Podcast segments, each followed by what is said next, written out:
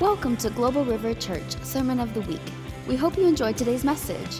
For more information about this podcast and other resources, visit globalriver.org forward slash resources.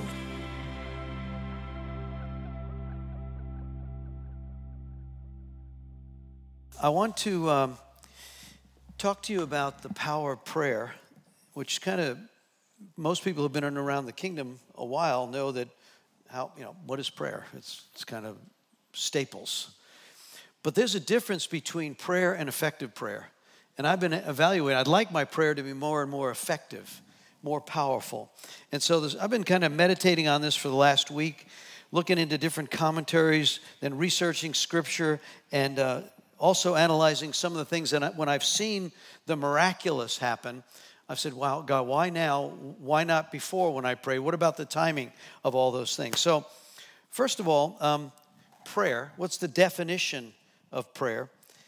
It's a solemn request for help or an expression of thanks addressed to God. Pretty straightforward. It's a solemn request. So, this is not like an oba, it's communication with the king of the universe. Just let that go down for a minute. You get to speak to the king of the universe in your prayers. And it says he hears. We're going to look at a lot of scripture, but there's uh, over 350, I think the statistics. I also looked at statistics about prayer in the U.S. Barna statistics. Some of them are not very impressive, others are. So I'm going to share a little bit. Barna is the one that does a lot of the Christian statistics for years. But it says that prayer is mentioned 375 times in the scriptures. So it's one for at least one a day or more. Um, the Bible contains at least 377 references to praise. So praise and prayer are amazing. Well, here's some Barna statistics. They did a blind study. First of all, um, we know that the, the stream that we're part of, Global Awakening, they've now are part of a number of doctors are working with validation of power prayer that results in miraculous and the proof of those things. So they've got a, a host of doctors that are in many of the different fields, and they're collecting data that says before prayer, they prayed, this was the condition, they have the medical information on the before prayer, and then the results after prayer. And they're finding out, because you know, the, the, the demonic realm has brought Reiki and all sorts of other stuff into the hospitals, right? And so, as a counter to that, Christians now, they're saying we need to understand faith prayer and make it validated as equivalent or more because we know the God of gods is greater than the demonic realm. So when they validate this and they get approval by the medical associations that prayer, well, here's, they did, they've done blind studies. They've now got actually grants. And here was one a group of physicians used a double blind drug study to look at the effectiveness of Christian prayer on healing. This one happened to be in San Francisco. I love that. That ought to be a good place to do one of those. San Francisco General Medical uh, Center randomly divided a placebo group and a test group. Patients in the test groups who were prayed by Christians and the placebo group received no prayer. Before it all started, there was no uh, statistical difference between the placebo group and the prayer group. So they basically were the same before as they prayed, this is what the result was after years of this. It says the statistical, the statistical difference was the ones who had received prayer suffered less congestive heart failure, required less diuretic and antibiotic therapy, had fewer episodes of pneumonia, had fewer cardiac arrests, and were less frequently intubated and ventilated.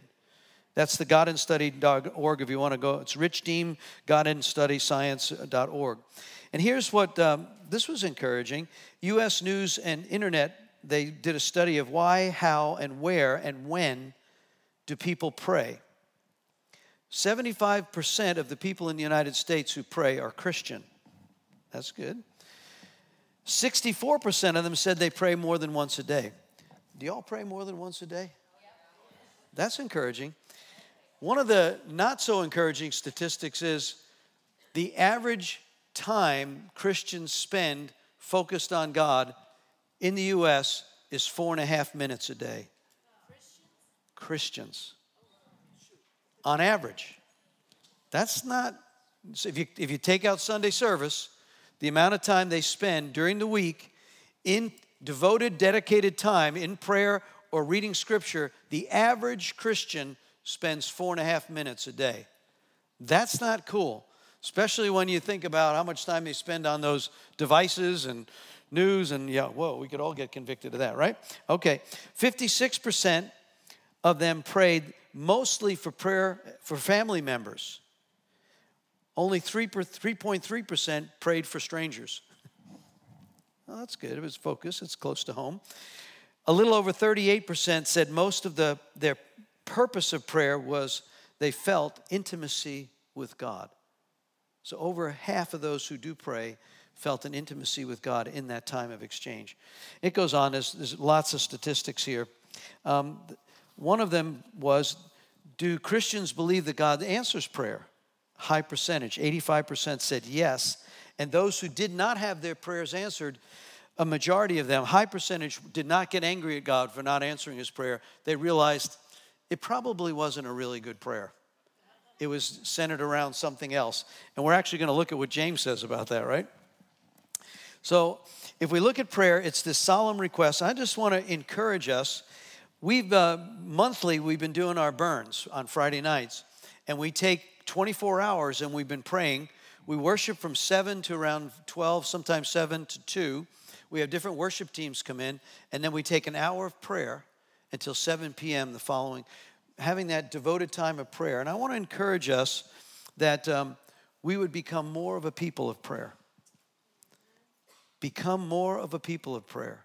Now, I believe you're, you're, you're beyond the, what I would call the nominal Christians, those that are in this group. I want to believe that we spend more than four and a half minutes a day.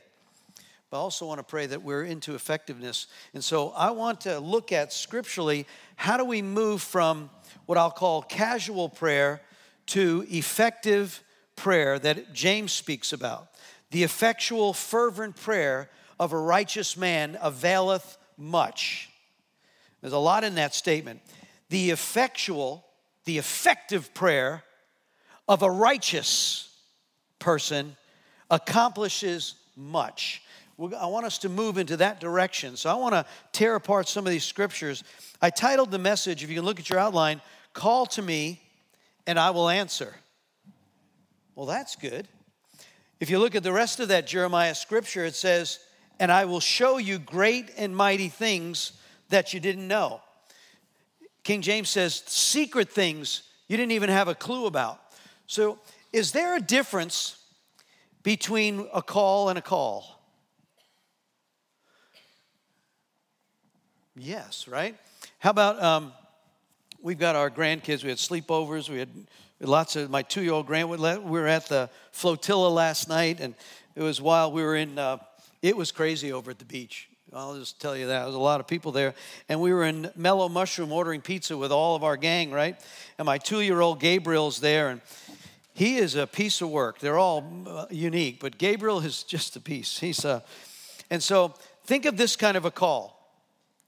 Moms, dad, grandpas, when you, grandma, grandpas, when you're in that place and a child, mom, dad, dad, mom, as opposed, Mom, Mom, Daddy, Daddy. Is there a difference in the call? Is there a difference in your response? I know some of you are now awake, right? right? Not, no, not you were never asleep. But, but there's a difference, right, in the response and also in the, the avenue of the request. And if you've ever had one of those, I'm sure you have, right? you go flying, right? In the middle of the night if they're having a bad dream. You're, fl- you're up the stairs, you're, you're ready for combat. What am I, you know, right? Right? Man, I've seen my wife jump over fences to go after a child and protect him from a dog. I'm t- she doesn't like dogs and got attacked when she was a child. Don't you mess with the kids. I know you like dogs now, but I remember there was a time there you got bit when you were a little girl, right? But man, don't. So, what's the point?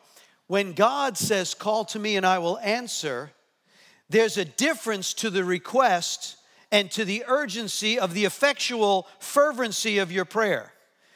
there's those uh, wimpy prayers, right? Right? Our little two-year-old yesterday were fighting over a stick, and one wanted the bigger stick than the little stick, and he wanted, and he's carrying on as a two-year-old, and he's laying in the ground. Ah, Papa! I said, "It's not your stick. You can't." Ah! That's that's a wimp prayer, right? That's a whiny prayer. And what do you do with that?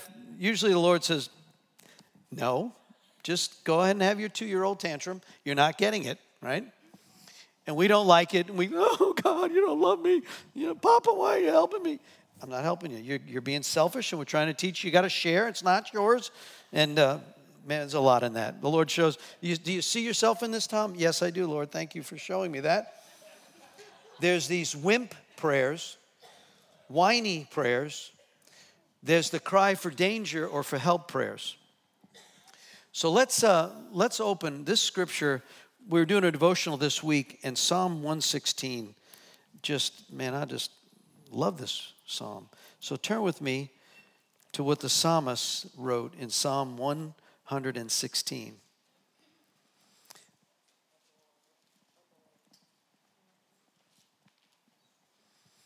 It, all, it deals with so much of calling out for the Lord to help us, to deliver us.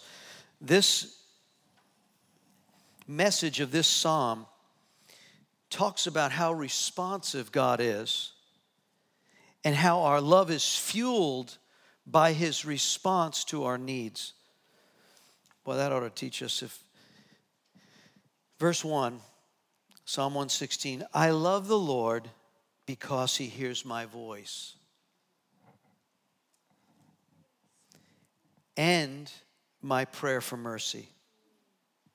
King James says, I love the Lord because he heard my voice and my supplications. There's something about meeting the needs of your children. They, they just love on you. Thank you, thank you, thank you. Because he bends down to listen, I will pray as long as I have breath.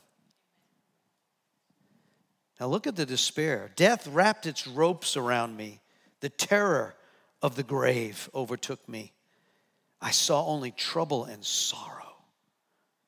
Then I called on the name of the Lord. Please, Lord, save me. How kind the Lord is, how good He is, so merciful. This God of ours. The Lord protects those of childlike faith I was facing death, and he saved me. Let my soul be at rest again, for the Lord has been good to me. He has saved me from death, my eyes from tears, my feet from stumbling. So I walk in the Lord's presence as long as I am here on earth. I believed in you. So I said, I'm deeply troubled, Lord. King James says in verse 10, I believed, therefore I have spoken. I was greatly afflicted. I said in my haste, All men are liars. What shall I render unto the Lord for all his benefits to me? New Living Translation there's something about believing in prayer and believing in the response and the, the effectiveness. It says, I believed and therefore I spoke. In verse 11, it says, In my anxiety I cried out to you. These people, they're all liars. What can I offer the Lord for all he's done for me? I'll lift up the cup of salvation and praise the Lord's name for saving me. I'll keep his promises to the Lord. In the presence of all his people, the Lord, He cares deeply when His loved ones die. Isn't that into scripture? I've shared that at, at funerals. The Lord cares deeply when His loved ones die. Interesting scripture. I, the Lord, I am, oh Lord, I am your servant. Yes, I am your servant, born into your household. You freed me from my chains and I'll offer you a sacrifice of thanksgiving. See, this is that prayer, even when I don't see the results. I offer you the sacrifice of thanksgiving. Many of you done that this weekend. Maybe there's things that that's not too thankful to see here, but I offer you a thankful, graceful thank you, Lord. And I call on the name of the Lord, and I will fulfill my vows to the Lord in the presence of his people, in the house of the Lord, in the heart of Jerusalem. Praise the Lord. How many times did this person call out through death, through circumstances, through situations, anxieties, through fears, and the Lord delivered them? No wonder this psalmist offers a thankful sacrifice of praise to his Lord. So Psalms 116 says, Call. Jeremiah says, Call, the Lord will answer. Well, what does Jesus say about prayer? Let's turn. He says a lot. Let's turn with, uh, t- turn with me to Matthew 7. In Matthew chapter 7, early on in his walk, as he was training the disciples and the people, he was teaching them about the principles of the kingdom. Matthew 7 is chock full of well, all of that. First part of Matthew is just lots of teaching principles here. But First part of it is don't judge, you'll be judged. If you got a log in your eye, why don't you find it before you find the speck in your neighbor's eye? And then look at verse 7. New Living Translation titles this effective prayer. Jesus says, keep on asking. Matthew 7 7, keep on asking. There's some kind of crazy religious thing out there. Well, I only have to ask once. God heard my prayer, and that's it. God knows what I need, He's going to answer. Where is that in the book? I'll just tell you what Jesus said keep on asking, keep on knocking, right? Keep on seeking. The door will be open to you. Now, you may not get all the things you're asking for, but the door opens, right? Keep on knocking, and the door will be open. Verse 8 For everyone who asks receives, and everyone who seeks finds, and to everyone who knocks, the door will be open. Then he teaches You parents, if your children ask for a loaf of bread, do you give them a stone instead? Or if they ask for a fish, do you give them a snake? Of course not. So if you, sinful people, know how to give a good gift to your children, how much more will your heavenly Father give good gifts to those who ask him? But I want you to see sandwiched between effective prayer is stop judging others, look at your own mess in your own eye, and then do the golden rule. Verse 12 says, The golden rule, do unto others, right? And then there's a narrow gate. If you think you're going to get in, there's a narrow gate that you better pass through, and his name is Jesus, right? And then you'll know it all by its fruit. So you can take it out of context, but effective prayer is sandwiched with righteousness self reflection. Stop judging everybody else. You're not such a you know, great loaf of bread either, buddy. You got a big log in your eye, and if you get that out, you might be able to see the speck. Then he goes, I just want you to do the golden rule. So, effective prayer deals with that righteousness. Those who seek the Lord in righteousness have an avenue. And James, I love James. He, he's just awesome. Let's, let's take a look at Luke 18 about an unjust judge. This one always threw me for a loop for a while, but let's take a look at Luke. Jesus does another teaching about prayer in Luke's Gospel, chapter 18.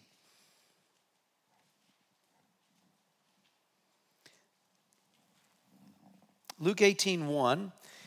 Jesus, again, red letter, he's teaching about persistency of prayer, and he talks about the persistent widow right away we know she's this is a widow. So this is a person that um, probably needs some help has lost been through some loss.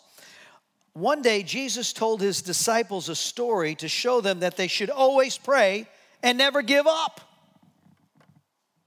There was a judge in a certain city he said he neither feared god or cared about people. Well what kind of judge was that the widow of the city kept coming to him repeatedly, saying, Give me justice in dispute with my enemy.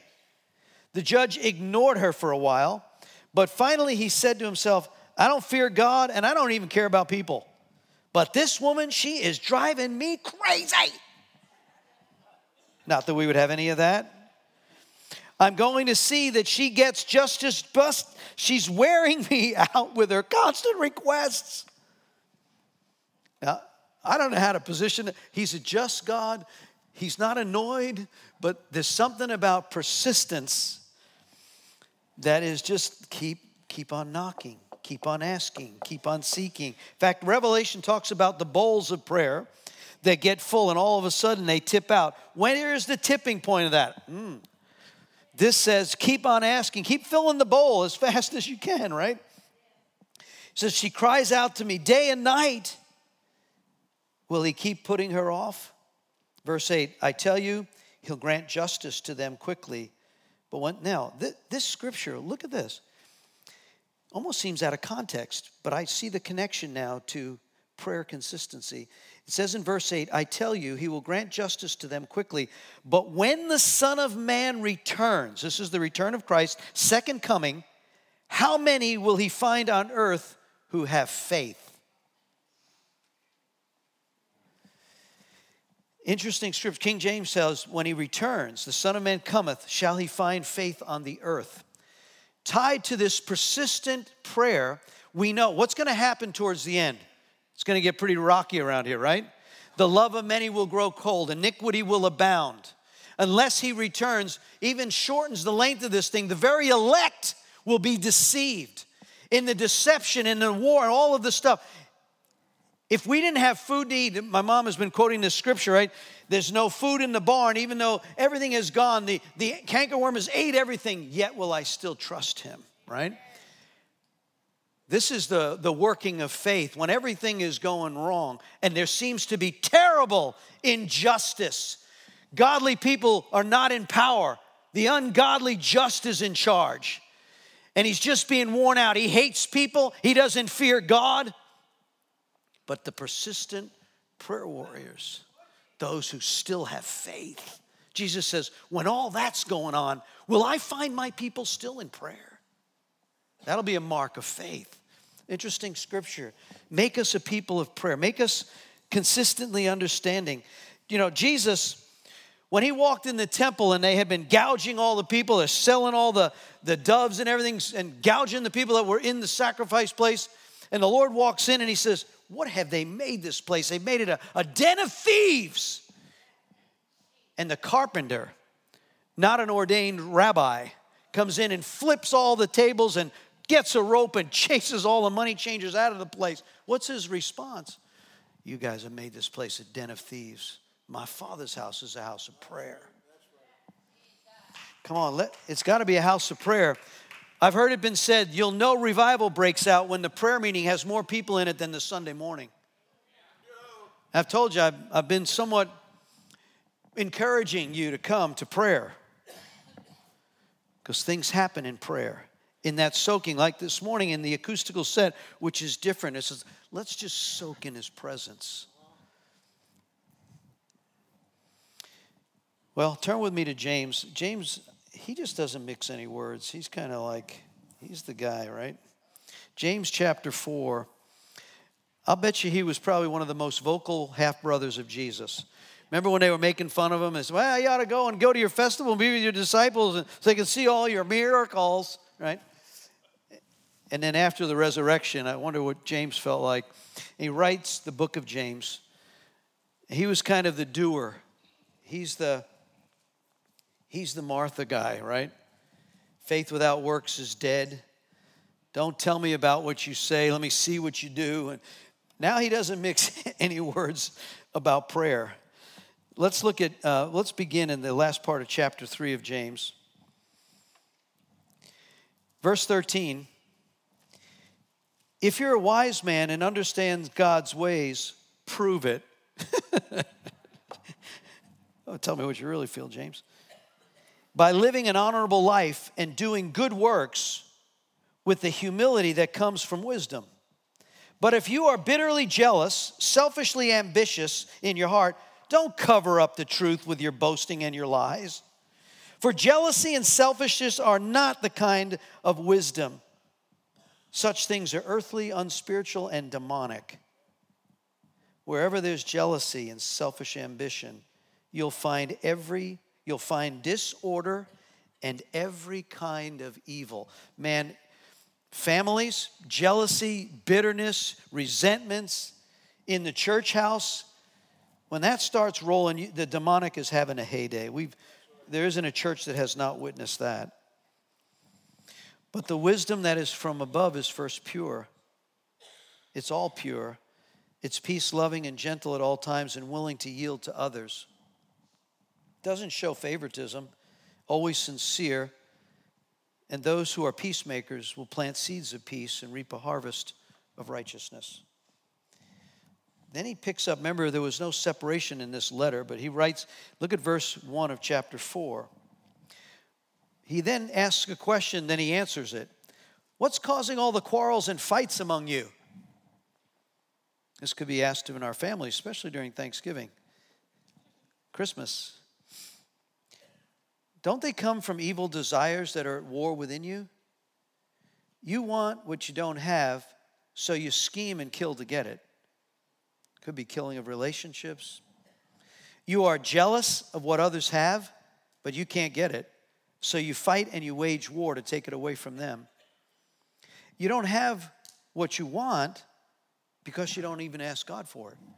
So the first one is you don't ask God for it. If you have a need, ask God for it. But when you ask, now here's the motive. If you're operating in jealousy and ambition, it actually become can become Christian witchcraft. Be very careful about prayers that are witchcraft prayers. I remember praying in one of the last elections, someone was praying, it was actually a pastor in town, says, Lord, we now speak, you're not going to let this person get in the place of power. You're going to put this person in place. I'm like, you just prayed, you're acting like God, that you know who God's going to put in there. Romans 13 says he puts in power those he wants. When you start praying your will and you don't really fully understand God's will, dangerous witchcraft prayer. Be careful. You can pray God's will. Lord, let your will be done. Whoever you want in power, put them in power. You know everything. And I submit myself to your will. Now, may not, you still have to ask the Lord what it is that I'm supposed to do. I got to execute my uh, voting rights as a citizen. So I got to get your heart around this matter. But be careful about exercising your will over another. Because he says, James says, you may not get it because you don't ask, but even if you do ask, you don't get it because your motives are all wrong. This is effectual prayer now. Verse 3 Ask God, but when you ask, make sure you know what your motive are, your motives are. You want only what will give you pleasure. You adulterers. Yipes. Don't you realize that friendship with the world makes you an enemy of God? And I say it again if you want to be a friend of the world, you make yourself an enemy with God. I never really liked the scriptures. like, what do you think the scriptures mean when they say God's Spirit has placed within us and He's filled? God's Spirit is filled with envy for us. He gives us even more grace to stand against such evil desires. The scripture says He opposes the proud, gives favor to the humble. So humble yourselves before God and resist the devil, he'll flee. Come close to God, He'll come close to you. Wash your hands, you sinners, and purify your heart.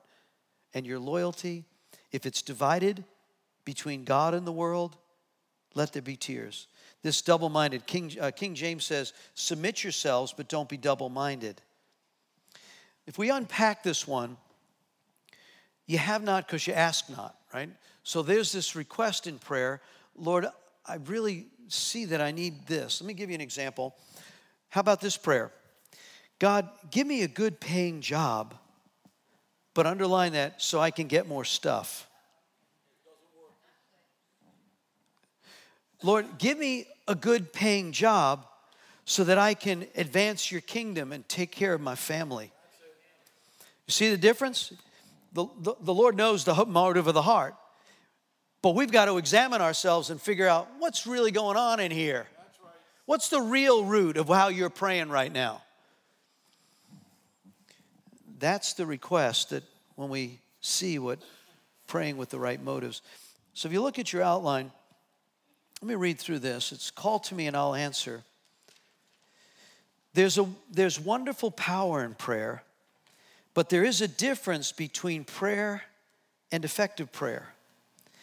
Jesus said, keep on asking and keep on knocking.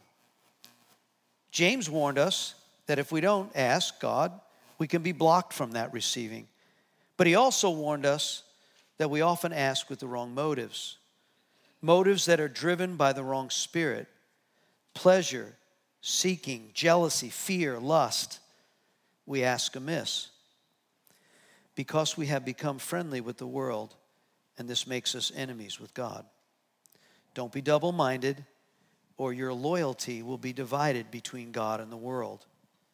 The real issue, I believe, behind effective prayer is determined by what spirit is leading us. For all who are led by the Spirit of God are the children of God. The Apostle Paul warns us to follow the wrong spirit is death, and destruction is our fruit. But if we follow Holy Spirit, life and peace are produced. When we look at what break some of the things, how do we break free from prayers that are either whiny or wrong motived, and they become this effectual fervency of prayer that we'll read later in James 5. Number one, I said self evaluate your motives, evaluate your level of obedience to the Holy Spirit. Remember, he talked about from the psalmist, the righteous. Says in Matthew 6:33, seek first the kingdom of God, his righteousness, and everything that you need will be added to you. Seeking the kingdom first and walking in righteousness produces needs being met. So then you won't be praying ineffectively. You'll be praying in accordance with His will, right? And so let's look. There's a. We don't have to turn there, but if you look at it, uh, 1 Corinthians, I've listed a couple. 1 Corinthians 11 31 says this Examine yourself. This is the one that's often used in uh, communion. Paul tells us before you take communion, judge yourself. Start looking for the log in your eye so that you can be in that place. If you evaluate yourself, God doesn't have to cause that to be exposed. You do it yourself. In 2 Corinthians 13 5, it goes on, it says, Test yourself to see if you're in the faith. I like this scripture. Stop making excuses. I got hammered on this one this week. Look at, uh, turn with me to Luke 14. In Luke's Gospel, chapter 14.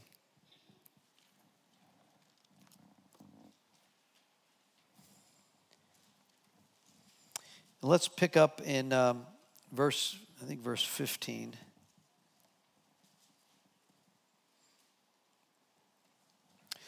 So, Luke 14, 15.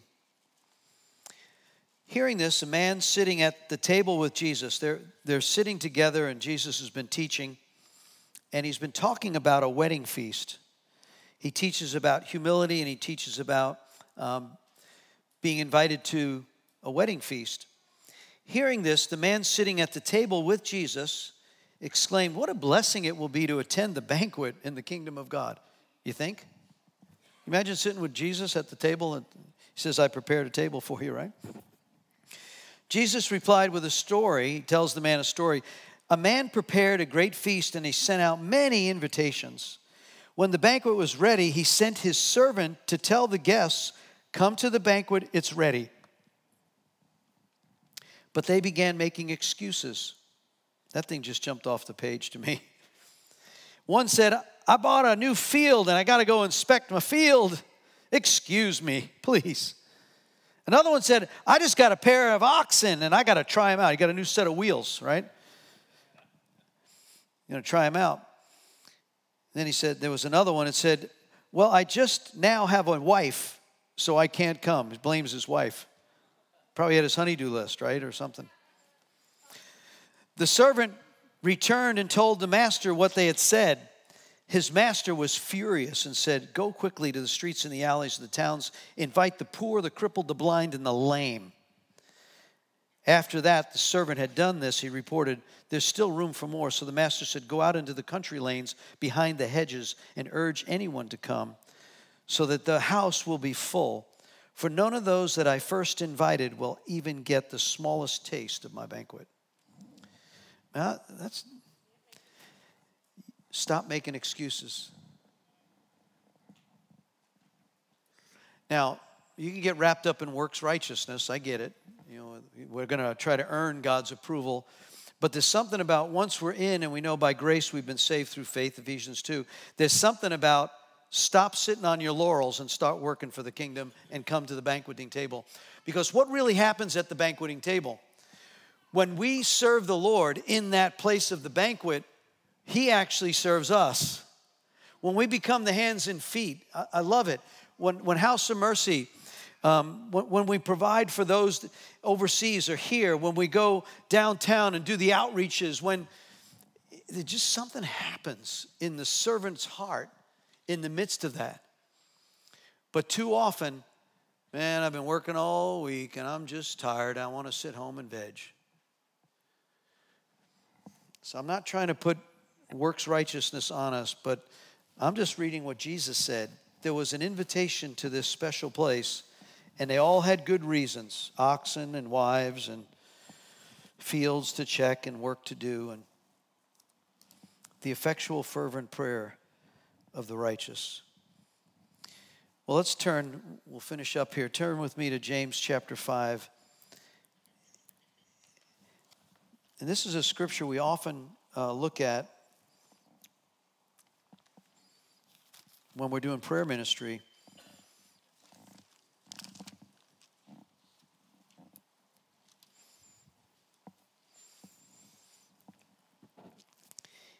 in number three of your outline, this just kind of hit me this week.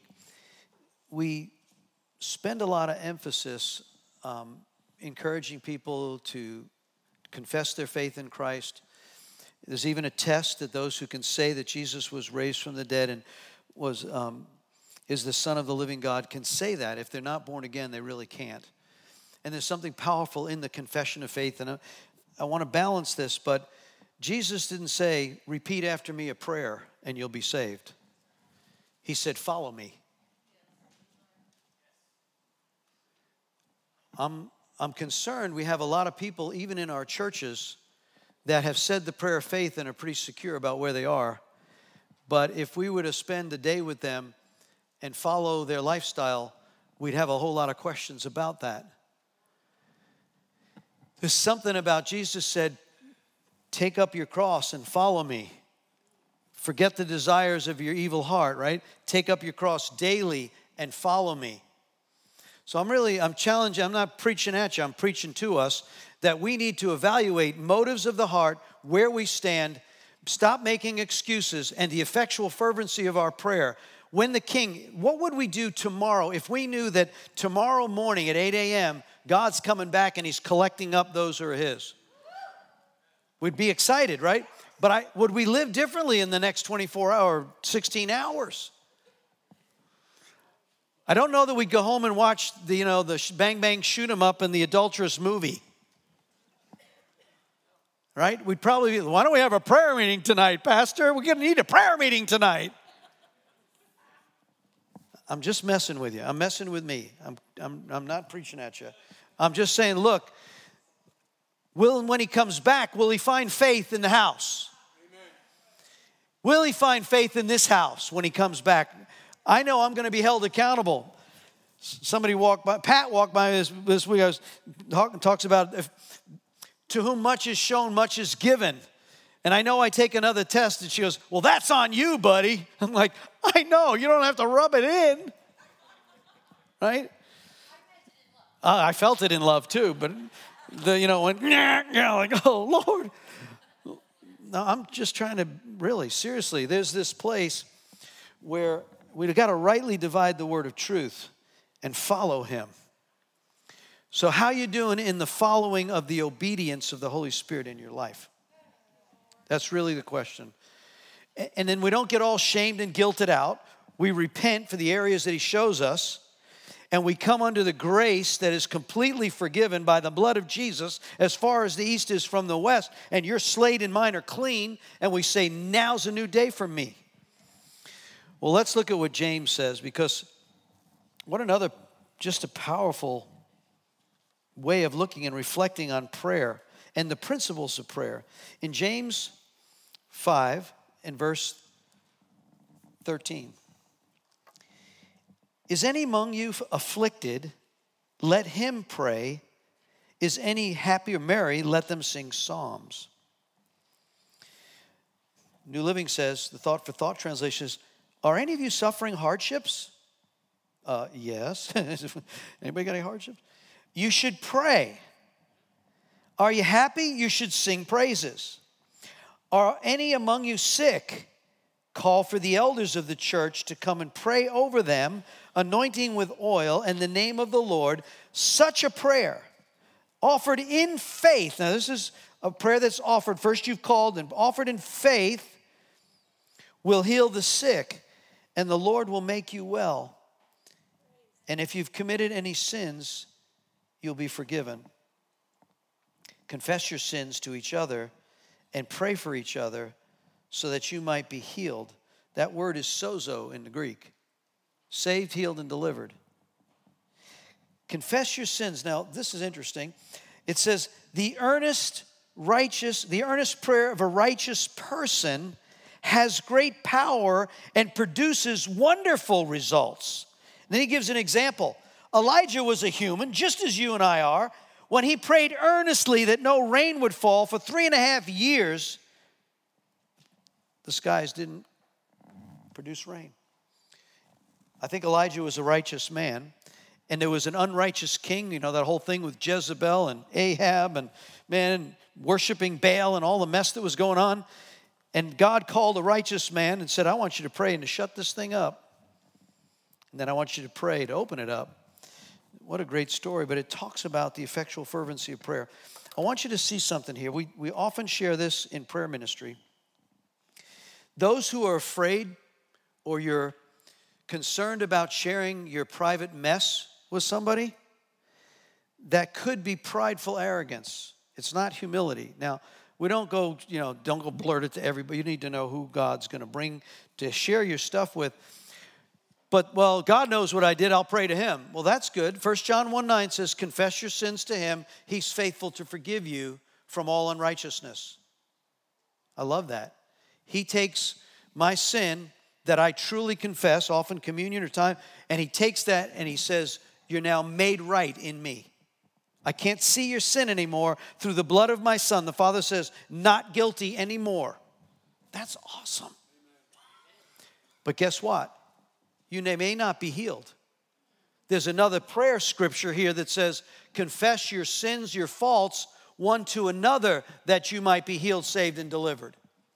Something happens when you find a trusted person and say, Look, I got to be accountable to you. Here's my mess. I'm struggling with this. I confess this. Here's what I've said. This is what I did.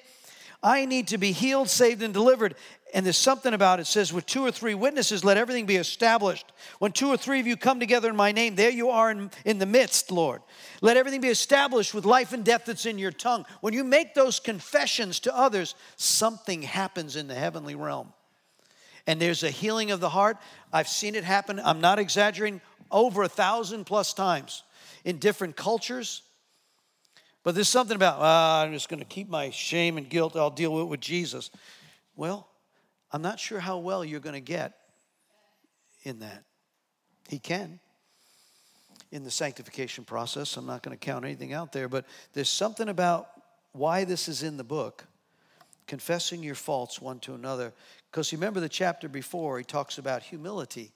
If you will humble yourselves, James 4, humble yourselves before God and draw close to God, he'll draw close to you. Then you can resist the devil and he'll flee. It's conditional. So, in this, as we prepare ourselves for this whole Christmas season and what it's all about, I'm asking you tomorrow morning, tonight, in your, your quiet time this week, I'd like you to evaluate and actually have a prayer for effectiveness. God, would you put me on such an effective page with you, in the righteous walk with you? You would share the secrets you told Jeremiah. If we would call you, you would share secrets with us. Secret, secret things. And then, Lord, examine my motives where I'm got all these logs blocking my view and I've judged others and I've had jealousies and competitions and comparisons and bitterness, you got to get that out of me, God. So that I can be a vessel that can be an effectual, fervent, righteous person. And I can pray and I can see the sick healed, the demonized delivered, provision made. That's my heart's desire and prayer for this body of believers. So, the effectual fervency of prayer. Why don't we stand? We've, got a few minutes left, but I just want to pray and ask God to not only convict, but also to empower. I, I love that scripture that, and actually, it was my mom that came up after the song set and said, There's something about the anointing, his presence. So, God, maybe you could just ask the Lord to, if you would go with me on this, stretch out your hands like you're going to get a gift given to you. And